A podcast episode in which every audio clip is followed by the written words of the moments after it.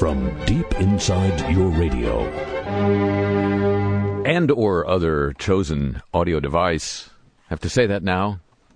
Have to stay current, you know, especially here in San Francisco, uh, where you know I, every time I go to back back to Los Angeles, where I was born, you know, um, I'm I'm in, newly impressed, and I don't think the, impressed is the right word, by the fact that uh, all the outdoor advertising, the billboards, the bus benches, the buses, the taxis, all all the advertising you see as you just ride around the city is for television shows and movies.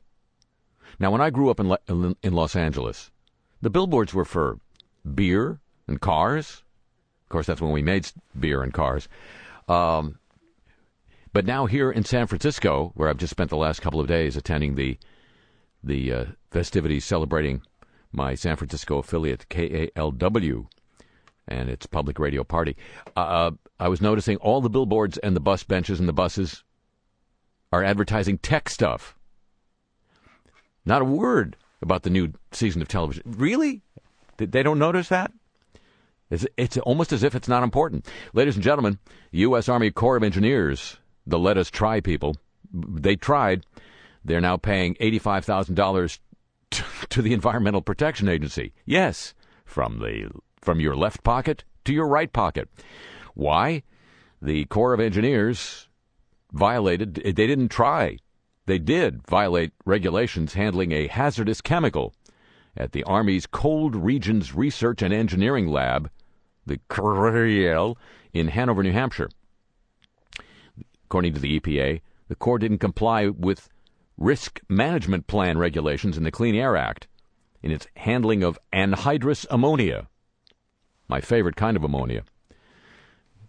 The EPA said in addition to typical refrigeration equipment, the lab had an emergency dump system outside from which ammonia could be discharged to a nearby stormwater detention pond that drains into the nearby river, the Connecticut River in that case. Because of its potential to harm the river, the Corps will be disabling that outdated technology and safeguarding the facility through other means. Oh, those will be safe means. Well, at least let them try. You know, ammonia in your water. It's not the worst thing that could happen to you. And the revolving door waltz continues to play, ladies and gentlemen. The Pentagon has spent $2.7 billion. That's our Pentagon. That's our 2.7 billion. Developing a system of giant radar equipped blimps. You think I'm kidding? I think I'm kidding. I'm not kidding. Blimps, I say, to provide an early warning if the country were ever attacked with cruise missiles, drones, or other low flying weapons. Like attack blimps, I guess. Ooh, blimp versus blimp. After nearly two decades of disappointment and delay with the system, oh no! It's known as JLENS. Army leaders tried to kill it in 2010 according to the Los Angeles Times. Yes, there still is one.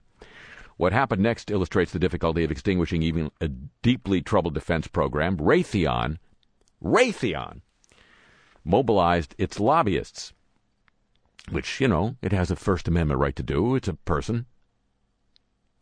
Within the Pentagon, Marine Corps General James Hoss Cartwright, who was then Vice Chairman of the Joint Chiefs of Staff, came to defense of the blimp system arguing it held promise for enhancing the nation's air defenses. Otherwise, there'd be a blimp gap. At Cartwright's urging, yeah, Hoss urged it, money was found in 2011 for a trial run of the technology, an operational exercise, you know, the kind they have with missile defense, in the skies above Washington, D.C. Here's a nutty coincidence. That same year, Hoss Cartwright retired from the Marines. And a few months later, he joined the board of directors of what company? Thank you, Raytheon. As of the end of 2014, Raytheon had paid him more than $828,000 in cash and stock for serving as a director. Raytheon declined to participate in the story written by the Los Angeles Times. Yes, it, it still exists even now. Cartwright remains a Raytheon director, did not comment either. Uh, Philip Coyle, who oversaw assessments of dozens of major weapon systems as the Dir- Pentagon's director of operational testing for uh, seven years, said Congress should closely examine whether the JLENS system deserves any more money. The cost of a blimp borne radar network big enough to defend the nation against cruise missiles would, he said, be enormous. Well, enormous is good, right? If you're Hoss Cartwright. The revolving door waltz, ladies and gentlemen, it plays on. Now, we've learned this week, if we didn't already know, I think I remembered it from civics class, but I had to check. You don't have to be a congressperson to be elected Speaker of the House. And, uh, you know, big news in Washington this week. And I, I rarely pay attention to big news in Washington because it's usually about Washington. But the big news in Washington this week is the, the uh, withdrawal, the stunning, were you stunned? The stunning withdrawal of uh, the putative next Speaker of the House, Congressman McCarthy, after he committed a, a gaffe and um, opened the door for doubt about his ability to get the sufficient number of Republican votes to uh, win the speakership. So now there's there's supposedly chaos uh, as the Republicans flail to choose a uh, a candidate for Speaker of the House who could get sufficient number of votes. But as I say, you don't have to be a, a congressperson to be Speaker. So we've made available some airtime for uh, possible uh, candidates for that office as a public service today here because we're, we're all about public service on Hello, welcome to the show.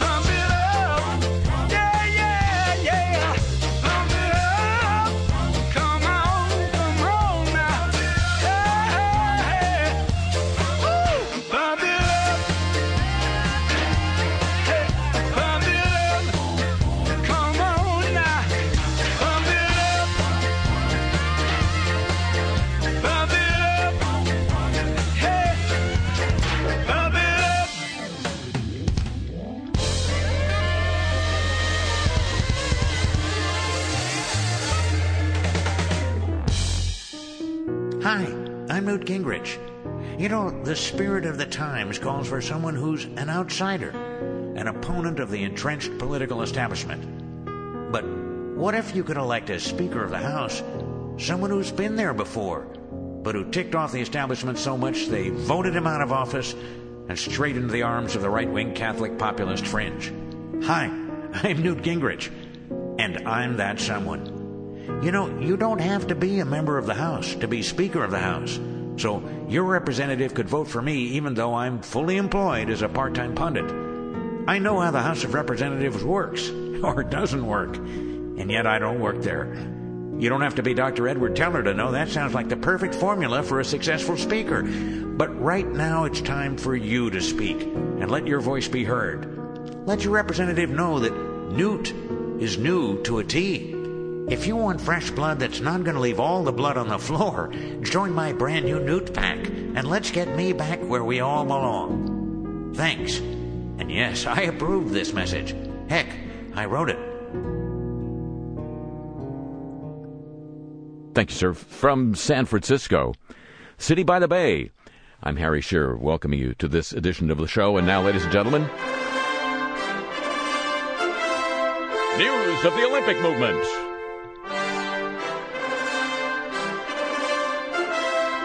Produced by Jim Ebersol Jr.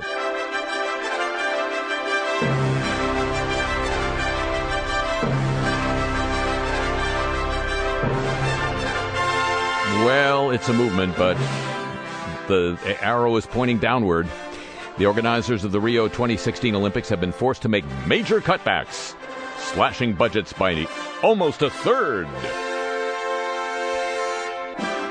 Organizers have held a series of meetings over recent days to find ways to remain within their two and a half billion pound, that would be about four billion dollar operating budget, which is privately raised from commercial sources.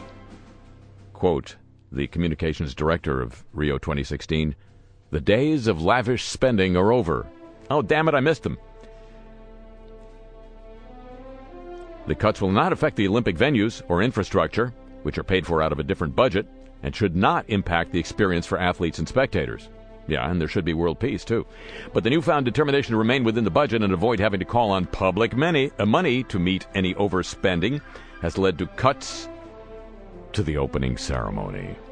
Changes in the ticketing operations, uh oh, an increased emphasis on temporary tents at Olympic venues, and savings at test events. Of course, when Rio won the right to stage the Games in 2009, its economy was riding a, rate of, a wave of growth. That's over.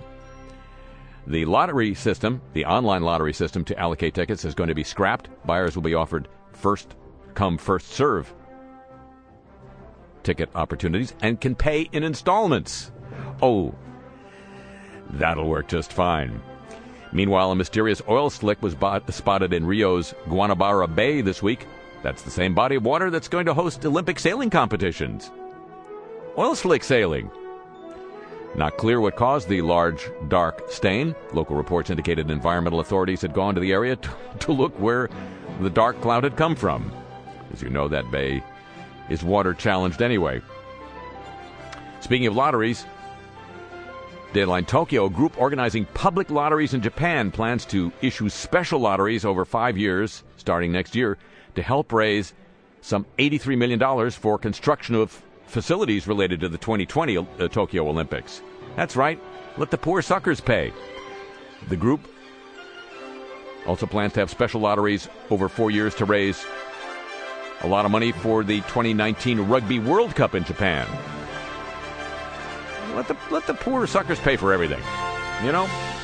And the International Swimming Federation has strongly criticized the organizers of the Rio Olympics next year over what it says are substandard facilities and, quote, disrespect, unquote, for aquatic events.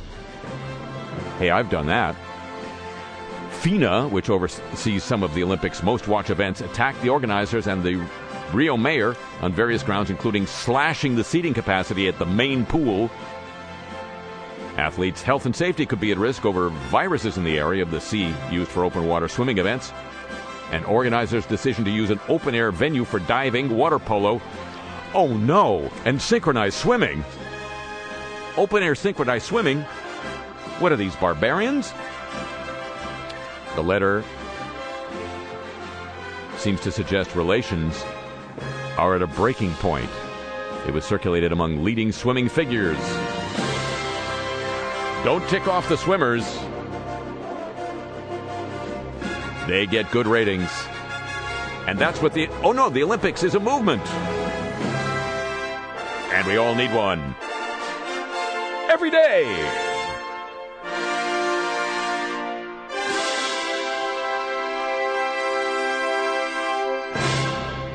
Well, ladies and gentlemen, where are you going to get your formaldehyde when you need it? You know, they're taking it out of the, uh, they're not uh, letting you uh, live in those trailers anymore. It may not even be in the in the uh, new car smell the way it used to be. So where are you going to get your your you know daily necessary dose of formaldehyde? Well, try salmon. The uh, the Norwegian salmon. I mentioned this, and I mentioned I just mentioned it again. But that's the way I am, you know. I'm going to remind you of it. Meanwhile, the worst of the worst. That's what we were told. That's who we were told we were detaining in Guantanamo Bay. Remember? Remember Dick Cheney?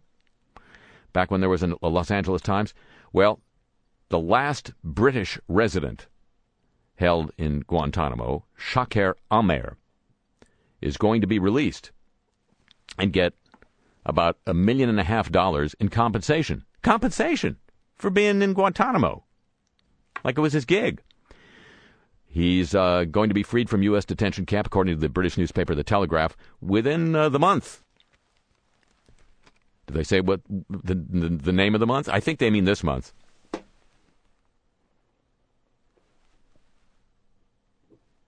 October by name. U.S. authorities had accused. Oh, he's only been held for 13 years, you see. So a million and a half dollars. Well, it's it's not you know it's not what you get for running Starz, the, the cable TV channel, but it's a nice living. The U.S. authorities had accused the father of four of being a close associate of, of Osama bin Laden and a recruiter and financier for Al Qaeda. Why, you could charge him with those. Oh, they didn't. He was never charged. He's a Saudi national who was residing in the UK. A Saudi national. You see what I'm saying? He's now expected to receive the compensation after claiming Britain knew or was complicit in his treatment at Guantanamo. And he doesn't think he was treated well, oddly enough. Nutty how they those they they resent they resent the thing. They resent being held. It, five years ago, the British government announced it was paying compensation to 16 men who were detained at Guantanamo to settle damage claims that it knew or was complicit in mistreatment there. Many received around uh, a million and a half each. Aamer was included in that deal. His return to the uh, UK will pose a major headache for the intelligence agencies who will be tasked with monitoring him. The level of any surveillance will be severely hampered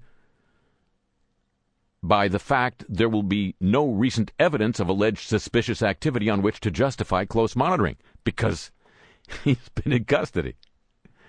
U.S. government files previously leaked revealed that the Americans suspected Aamer of being a member of Al Qaeda in Europe and close to bin Laden, and several other senior fanatics. That's the phrase used by the Telegraph. You don't want to associate with those junior fanatics because they're nutty. He's also accused of being a recruiter, recruiter, financier, and facilitator. He was originally detained in Afghanistan in 2001, transferred to Guantanamo Bay the following year. The U.S. never brought charges against him, despite him being one of the longest serving Guantanamo residents serving in the sense of thank you for your service. He was cleared for release by the United States in 2007 and 2009. Check your calendars, ladies and gentlemen. It's 2015. So, eight years after our government said, okay, you can go, he gets to go. The wheels of uh, how how do the wheels of justice grind? I forget. I'll look it up. The wheels of justice, ladies and gentlemen. The worst of the worst. Because he could he could have been any of those things, you know? Who knew? Obviously, we didn't. And now, news of the warm, won't you?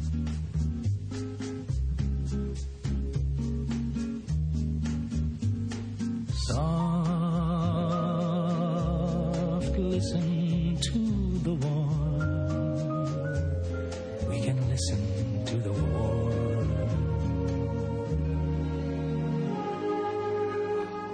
Well, this might be good news. This might be a good news week at News of the Warm.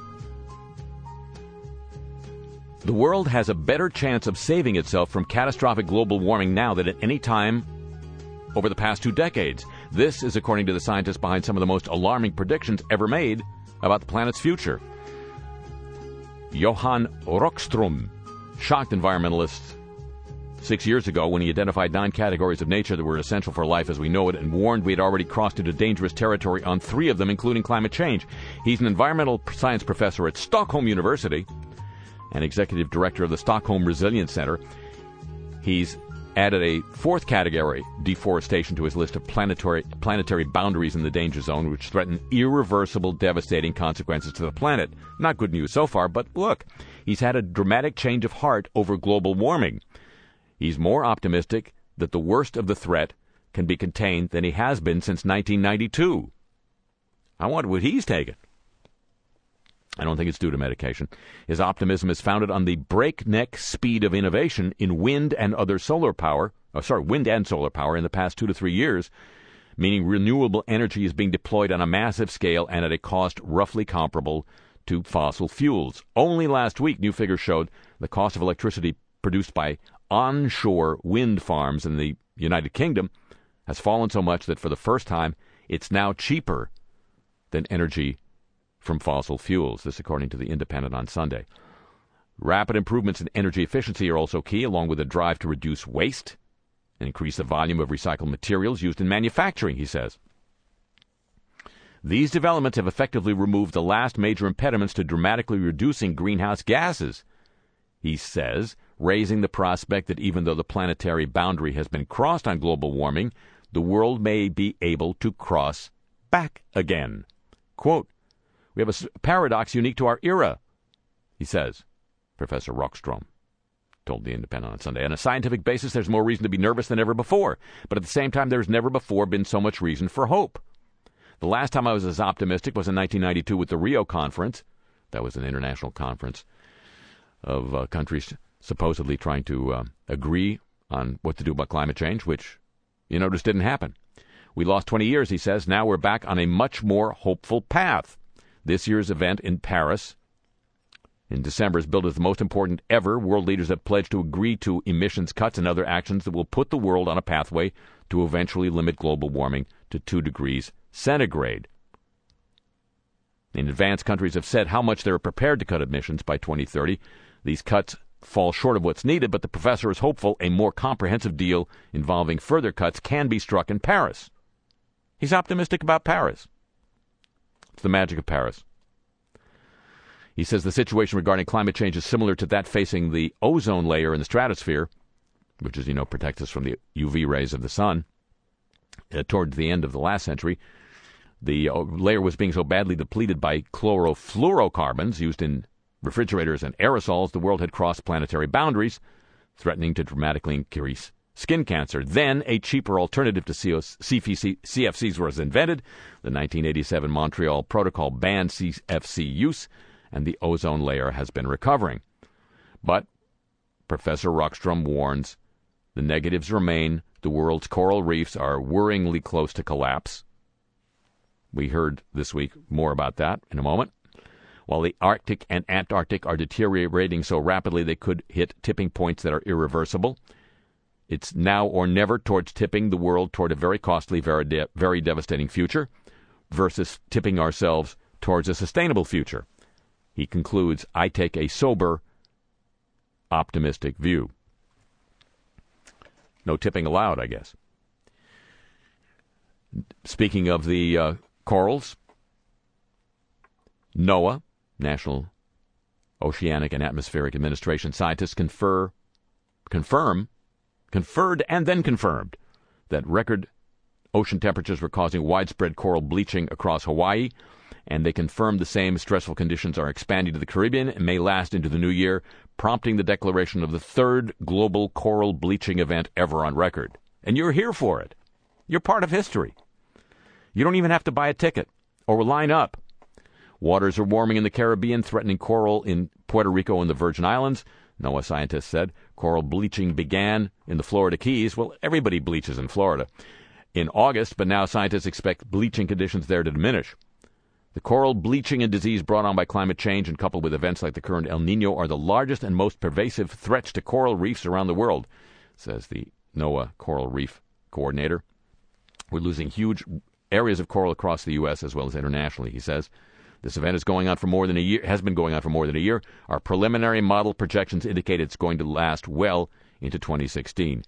Australian officials were worried about the uh, Great Barrier Reef. There is going to be some damage there as well. All hydropower plants, this is another story, news of the warm, wise. All hydropower plants in Tanzania. You know, that's clean power. Hydropower, hydroelectric power. All the plants are being switched off because of a lack of rain, which has led to low water levels in the country's dams. Hydroelectric, uh, hydroelectricity generation has fallen to 20% of capacity, making it difficult for dams to operate. We cannot do anything because of the changes in the environment. We're not getting enough rain, said the head of communication at the ministry. So, yes, it's um, kind of paradoxical, but there you go. And in uh, forests worldwide, drought consistently has had a more detrimental effect on the growth and survival of larger trees, according to new research. While the death of small trees may affect the dominance of trees in a landscape, the death of large trees has a far worse impact on the ecosystem and climate's health, especially to the, due to the important role that trees play in the carbon cycle. Previous studies at a few sites had shown large trees suffer more than small trees during and after droughts. This should be a globally consistent pattern. But this project was the first to test this hypothesis, said a uh, renowned forest ecologist at Los Alamos Natural National Laboratory. A team of researchers studied forests worldwide to determine how a tree's size impact its response to drought. Larger trees transpire more water into the atmosphere, cooling the land and supporting cloud formation, which affects how much solar radiation is reflected back to space and impacts precipitation. They also play key roles in biodiversity, creating environments on which many plant and animal species are dependent. Tree death is often unpredictable. Hey, you, you, think that's that's just, just trees? Large trees are more vulnerable due to their physiology. It's harder for them to transport the water and nutrients they need to their leaves. Large trees with crowns high in the canopy are exposed to higher solar radiation, and their ability to transport water to their foliage is lower. So they're the first to die in droughts, and we're going to get more droughts in the thing. You see what I'm saying? Um, this might be good news of the warm. Despite climate change, sea ice in the Northwest Passage remains too thick and treacherous for it to be a regular commercial Arctic shipping route for many decades, according to new research from York University. So if you want to ship through the uh, Northwest Passage, keep burning oil, ladies and gentlemen. News of the warm, it is a copyrighted feature of this very broadcast. And uh, we are now going to continue as our public service, providing free time for a non member of the House to campaign, possibly for the speakership.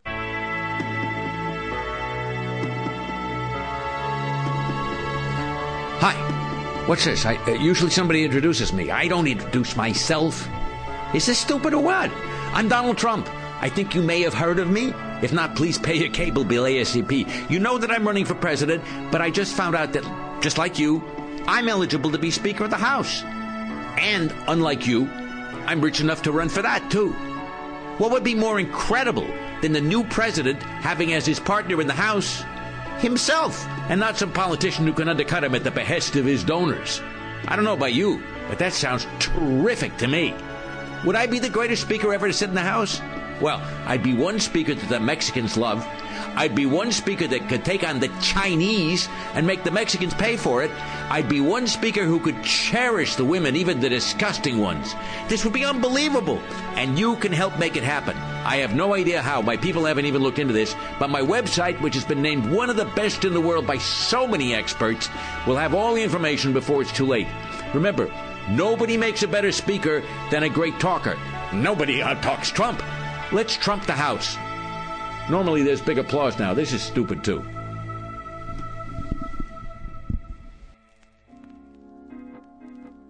And now, ladies and gentlemen, it's time for me to read the trades for you.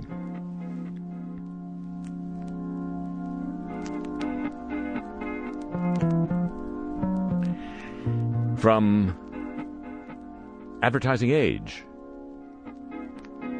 bringing radio, dragging radio into the digital age. Oh, you bet I'm going to read that for you. And another one, too. It's a twofer. Speaking at an Ad Age Data Conference in New York, iHeartMedia president of programmatic and data operations, Brian Kaminsky, says his company's research indicates that a consumer's musical tribe is probably one of the best indicators of your purchase patterns. Millennial moms who listen to urban radio are big gamers, for example. Millennial moms who listen to country band Florida Georgia Line are value shoppers. Kaminsky says iHeartMedia knows what consumers are listening to and knows a lot about them. Quote, We're matching that up with what we know about them from their social patterns and third party sources.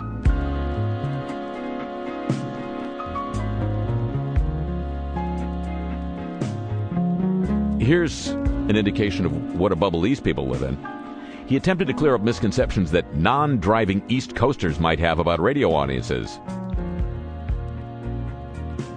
The online and app listener isn't dic- different from the listener in the car. They're one and the same, he said. We sometimes forget that the rest of the country, and it's a big, big country, drives to work every day. Unquote. Yes, he lives in New York. Has he ever seen the freeways coming into New York in the morning? he lives in a very small part of New York, obviously. Some of those drivers still like knobs and buttons, he says. Wide adoption of the digital dashboard is still a long way off, but his company is taking radio and dragging it into the digital age. They know what you're listening to and what you're buying.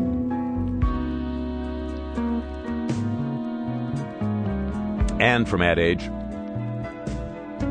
there's a scene in a new comedy series, Donny, debuting next month on the USA Network,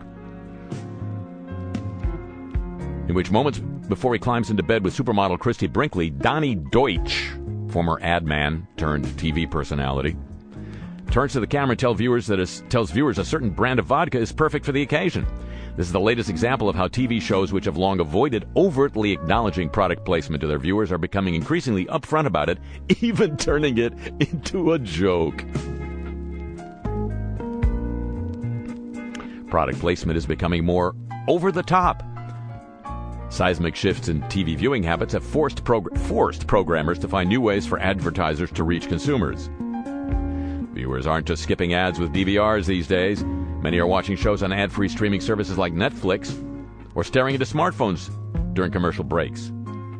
So the classic paid endorsements of a few years ago, American Idol judges sitting behind giant red Coca Cola cups, aren't enough anymore. That's why Deutsch, who has described himself as a quote, shameless shill, is opening his show to pitch vodka, and why Stephen Colbert, who doesn't describe himself that way, endorsed Sabra brand hummus during his debut on The Late Show last month.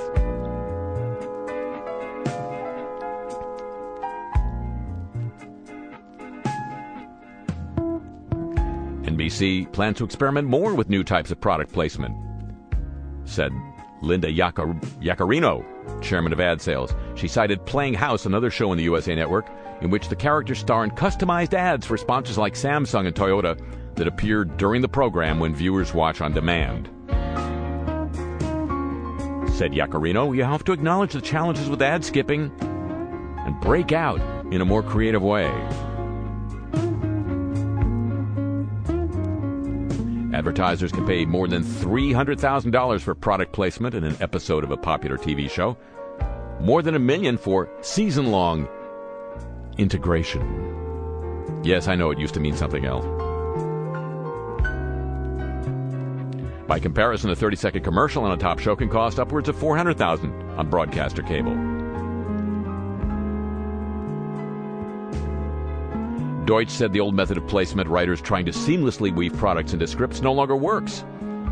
Once during each episode of his new show, a fictionalized comedy based on his life, Deutsch stops what he's doing and starts selling a product. Today's young people are hip to what we do for a living, Deutsch said. You've got to let them in on the joke.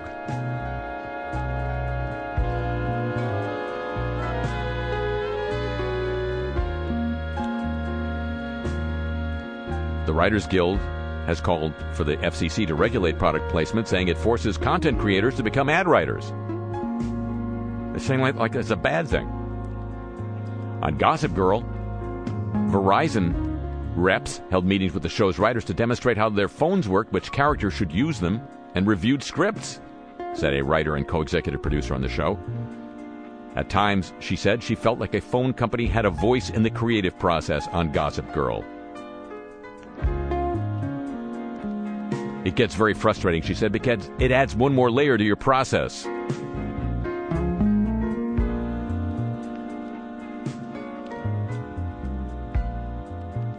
But if you want to work, you have to understand the business and be a team player, she concluded.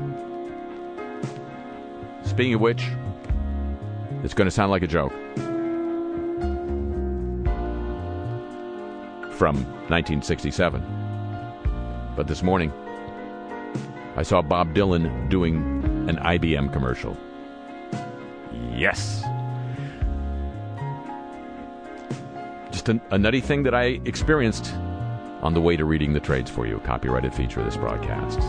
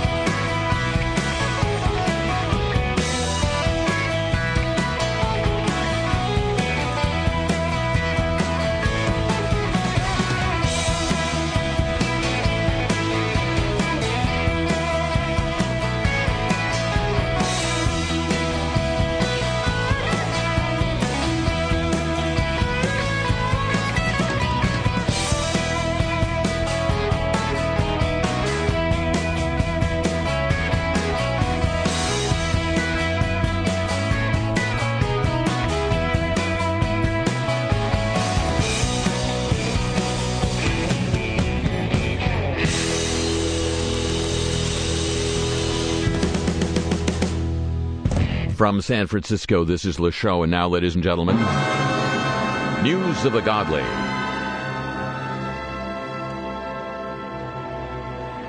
Well, it's, it almost seems as if um, the religious uh, officials are somehow connected with uh, those in power, especially in the United Kingdom, where they do have an established church. What a good idea. A member of the royal family, a senior judge, cabinet ministers, and public school headmasters, those are principals, all waged a campaign to support a Church of England bishop who escaped prosecution for sexual abuse a couple of decades ago, according to uh, proceedings in court. The scale of the intervention from senior establishment figures when Peter Bale was first accused in 1993 by a vulnerable young man of sexual exploitation and abuse was revealed for the first time this week. 83 year old Bale. Sorry, Ball. He was, he was not out on bail. Ball. I know it seemed it seemed too obvious a name, but there it is. He was in court to be sentenced for 15 years of grooming, sexual exploitation, and abuse of 18, 18 vulnerable young men aged 17 to 25 who'd come to him for spiritual guidance and inspiration between 1977 and 1992 when he was Bishop of Lewes. It was Lewes behavior. The judge said he'd abused his position as a senior member of the established church.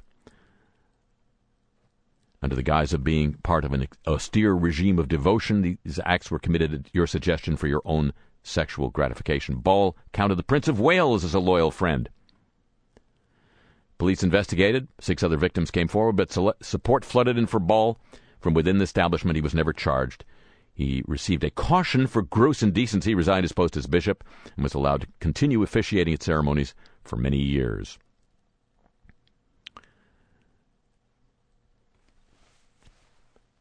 He uh, originally said that the uh, stories about him were total fantasy. After months in which he attempted to avoid justice by pleading unfit to stand trial because he's 83, he finally admitted his years of offending last month pleading guilty to misconduct in public office relating to the exploitation of 18 young men. He had a scheme to encourage young people to give a year of their life to the church through which he met his victims, many of whom lived in his home. The, the court heard the abuse included beatings, and victims who were forced, who were in his sway, were made to strip naked during baptisms, in which Ball was also naked. One victim said he saw Ball as a living saint. It seemed to be the better looking boys, said one. We were taken from the chapel, and we would then remove all our clothing and be naked in front of the bishop, in front of the altar, in front of God. His uh, defense attorney said the offending was part of the former bishop's dark side. The Archbishop of Canterbury has commissioned an independent review of the way the church handled the case. You might think so. Also, in another church, in another country, a priest has lost his post in northern Italy after saying he can understand pedophilia within the church. The priest appeared to blame children for sexual abuse and described homosexuality as a sickness. Pedophilia I can understand. Homosexuality I don't understand, said Reverend Gino Flaim, a priest in Trento. Unfortunately, there are many children that look for affection because they don't have it at home. And perhaps if they find a priest, he could also give in. He's uh, since lost his job. News of the godly, ladies and gentlemen, copyrighted feature of this broadcast. And now, speaking of which, the apologies of the week. We're so sorry.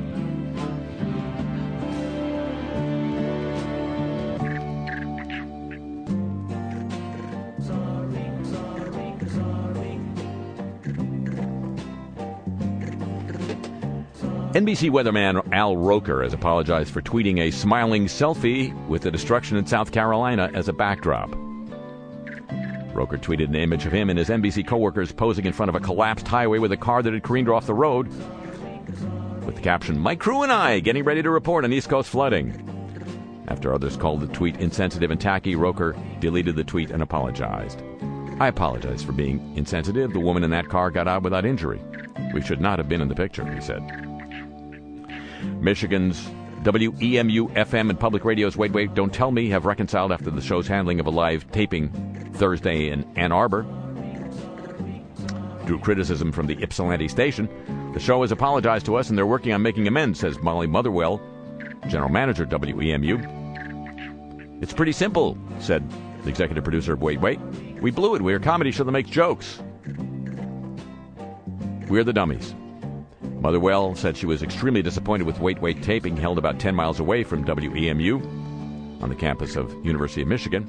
WEMU had arranged the event as part of its 50th anniversary celebration. But Wait Wait decided to stage the show at a larger auditorium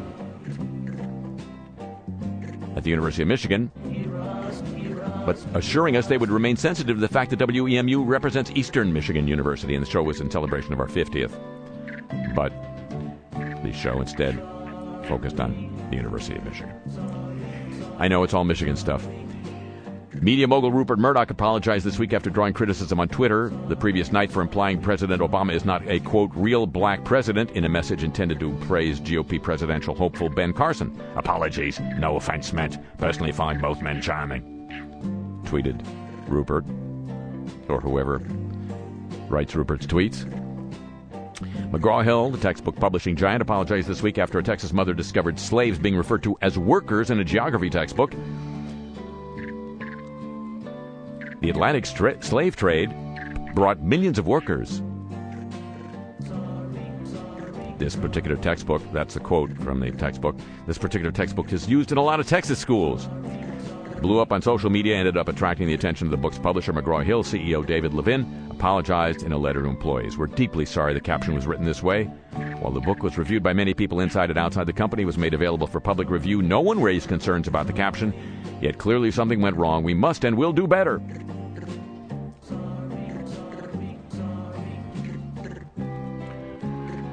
Southeast Asian taxi booking app Grab Taxi has been criticized for a controversial breast cancer awareness campaign under the slogan Love boobs, so does cancer.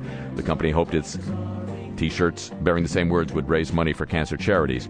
It created a social media bashing instead. The firm has said sorry for the taglines. And, uh, of course, in the wake of the Pentagon now saying it would pay money to the relatives of those killed at the hospital run by Médecins Sans Frontières, Médecins Sans Frontières, in Kunduz, Afghanistan. President Obama called the head of Medicine Doctors Without Borders to us this week to apologize for the airstrike by a United States aircraft on the hospital, which uh, killed doctors, nurses, and patients. The uh, Pentagon has had a series of explanations which have uh, serially differed as to what exactly went on. And uh, now, apparently, reporters and other observers are being denied access to the site of the damaged hospital, the destroyed hospital, uh, by U.S. officials.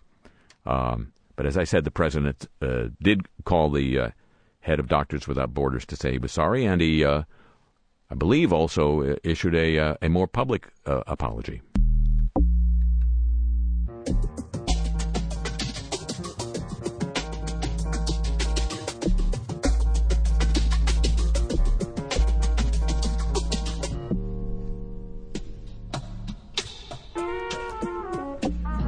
Sorrier than the Ritz Hotel if your suite is bedeviled by lice.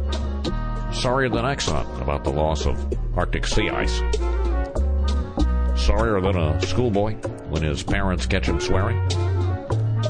Sorrier than Uber about the disruption caused by sharing. My sorrow is far deeper than a sinkhole in Arizona. My sorrow is way stronger than espresso brewed in Kona.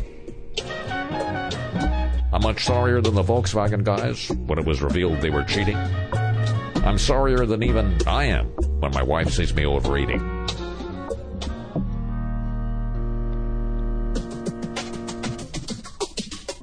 I'm truly beset by the deepest regret that my generals made up a story. I know you're outraged and you can't be assuaged, but on the other hand, I'm sorry.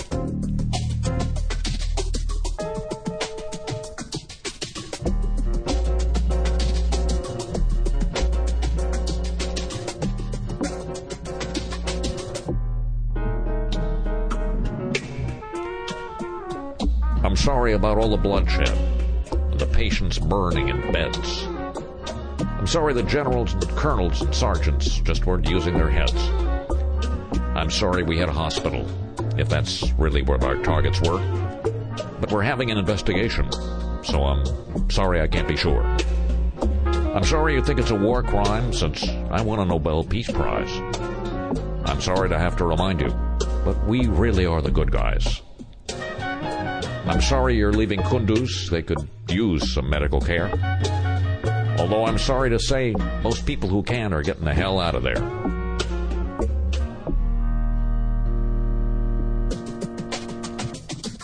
It causes me pain that one of our planes should go back to the laboratory.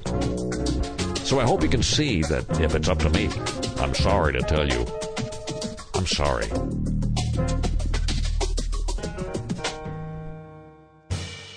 And now, ladies and gentlemen, news of our friend the Atom.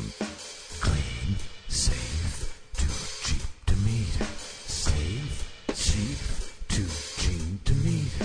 Cheap, safe, too safe to meter. Safe, safe, too safe to meter. Addy the Atom didn't make the trip to uh, San Francisco. He was uh, caught in a metal detector down in L.A. Tokyo Electric Power expects to begin freezing the soil barrier by the end of the year, that ice wall that should stop a torrent of water entering the wrecked Fuke nuclear facility, moving a step closer to fulfilling a promise the Japanese government made to the international community more than two years ago. In the last half year, we've made significant progress in water treatment, said uh, chief of the Fuke plant during a tour of the facility. The frozen wall, along with other measures, should be able to resolve the contaminated water issue before the Olympic Games 2020, the Olympic Games in Tokyo. Swiss reactor Beznau 1, the world's oldest nuclear power plant, is riddled with so many holes it resembles the Swiss cheese Emmental, according to Swiss media. Two independent sources have confirmed the reactor's pressure vessel contains around 1,000 holes, half a centimeter in diameter. The new information means the situation at Beznau 1 could be far worse than the plant's operator, energy utility Axpo, declared back in July when it first detected minimal irregularities in the re- reactor's pressure vessel during its annual resting period. The affected pressure vessel is where the nuclear process takes place, meaning highly radioactive material is at risk of escaping through the holes. But they're so small. An insider told one newspaper the problems are so serious the reactor may never resume service. It is the oldest nuclear reactor in the world that's still on. More news of uh, our friend the atom.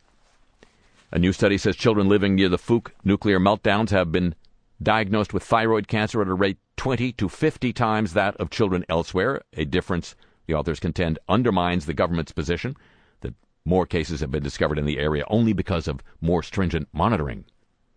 Most of the children in Fuke Prefecture have been given ultrasound checkups. The most recent statistics show that thyroid cancer is suspected and concern, uh, and confirmed in 137 of the children, a number that rose by 25 from a year earlier.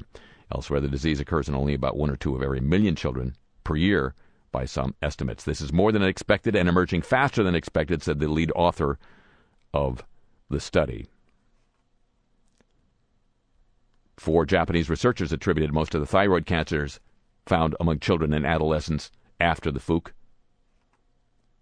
disaster to radiation from their from the accident in their report. It is news of a clean, cheap, safe. Too too safe to meter. It is, in fact, our friend the atom.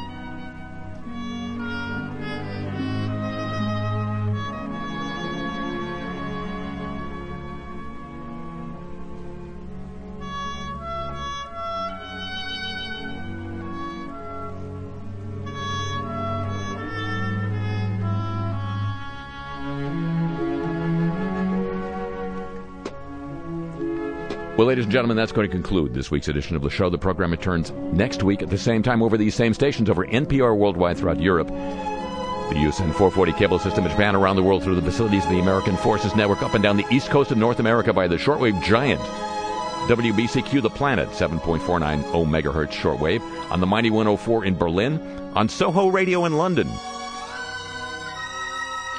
Around the world via the internet at two different locations, live and archived, whenever you want it, at harryshearer.com and kcsn.org. Available for your smartphone through Stitcher.com, available as a free podcast from SoundCloud, Sideshow Network, iTunes, and WWNO.org.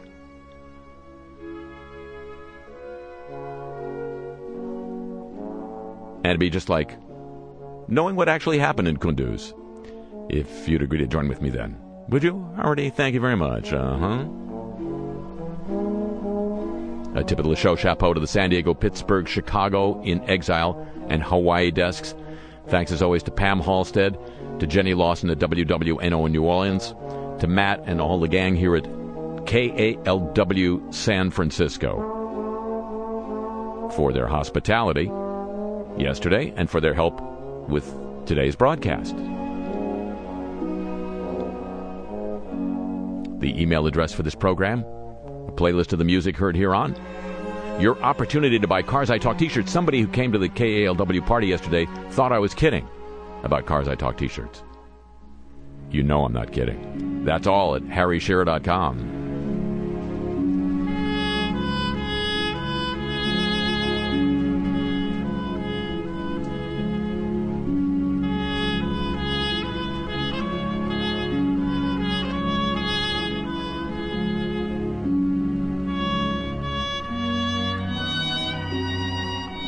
And I'm on Twitter. I mean, not right now. I'm talking to you. But I do every day tweet, and I write them myself at the Harry Shearer.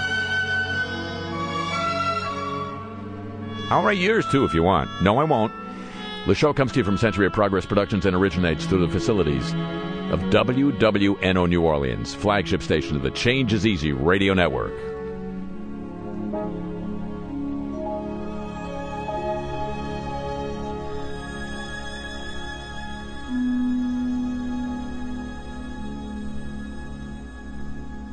Have a great week. So long from San Francisco, home of the tech world.